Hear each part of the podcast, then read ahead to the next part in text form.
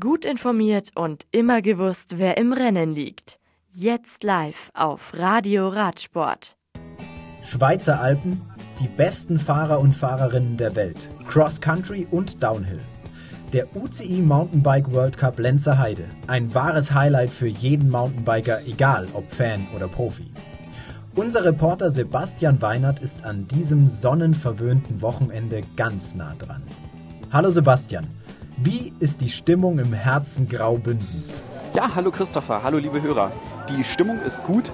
Ich stehe hier direkt an der Startlinie im Bikepark in Lenzerheide, wo es gleich losgeht. Dieses Wochenende ist ja einiges geboten. Heute Morgen U23 die Herren, gerade eben die Frauen. Vielleicht ein paar Worte. Wer hat gewonnen bei den Damen und wie kamen sie mit dem Kurs zurecht? Ja, bei den Damen gab es schon ein großes Rennen heute Vormittag. Gewonnen hat da Gunrita Dahle-Fletcher aus Norwegen und aus deutscher Sicht hat Helen Grobert leider mit zwei Platten ihre gute Form nicht beweisen können. Sabine Spitz wurde aber tolle Zwölfte. Bei den Herren U23, wie sieht es da aus? Dort konnte sich der Schweizer Lars Forster gegen die Konkurrenz behaupten. Und André Frischknecht wurde 14. Bester Deutscher war hier Ben Zwiehoff. Der Kurs ist ja anspruchsvoll, abwechslungsreich. Wo liegen die Herausforderungen im Detail? Ja, der Kurs ist in der Tat anspruchsvoll und hat alles, was ein Cross-Country-Kurs bieten muss.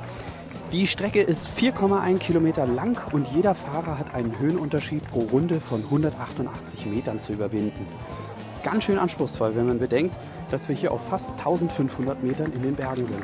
Und diesen Kurs werden auch die Herren, die gleich starten, bewältigen müssen. Hast du einen Favoriten?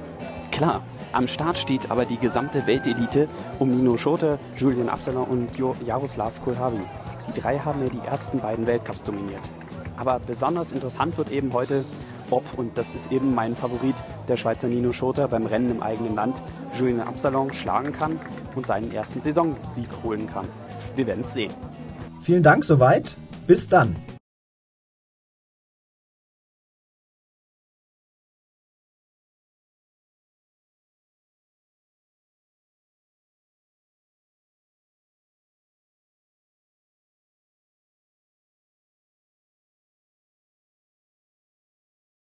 Ungefähr zwei Drittel sind geschafft. Sebastian, gib uns einen Überblick.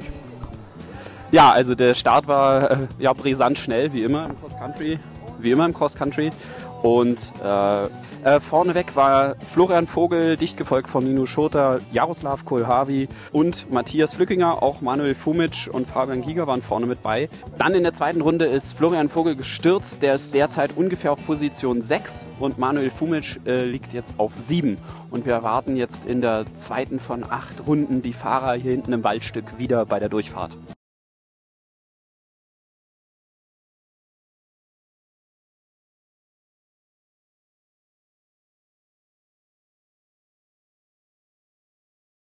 Sebastian, nicht lang gefackelt. Wie sieht's aus? Ja, vorne an der Spitze äh, hat sich nicht viel verändert. Äh, Jaroslav Kulavi kann seinen Vorsprung noch auf 21 Sekunden ausbauen in der vorletzten Runde. Und Nino Schurter sieht, hat noch einen eisernen Willen, das sieht man ihm an, aber ähm, er versucht eben, was alles geht. Und was sehr erfreulich ist, ähm, Manuel Fumic ist jetzt von vier in der, Vorle in der drittletzten in, die, auf die, in der vorletzten Runde jetzt auf drei vorgefahren.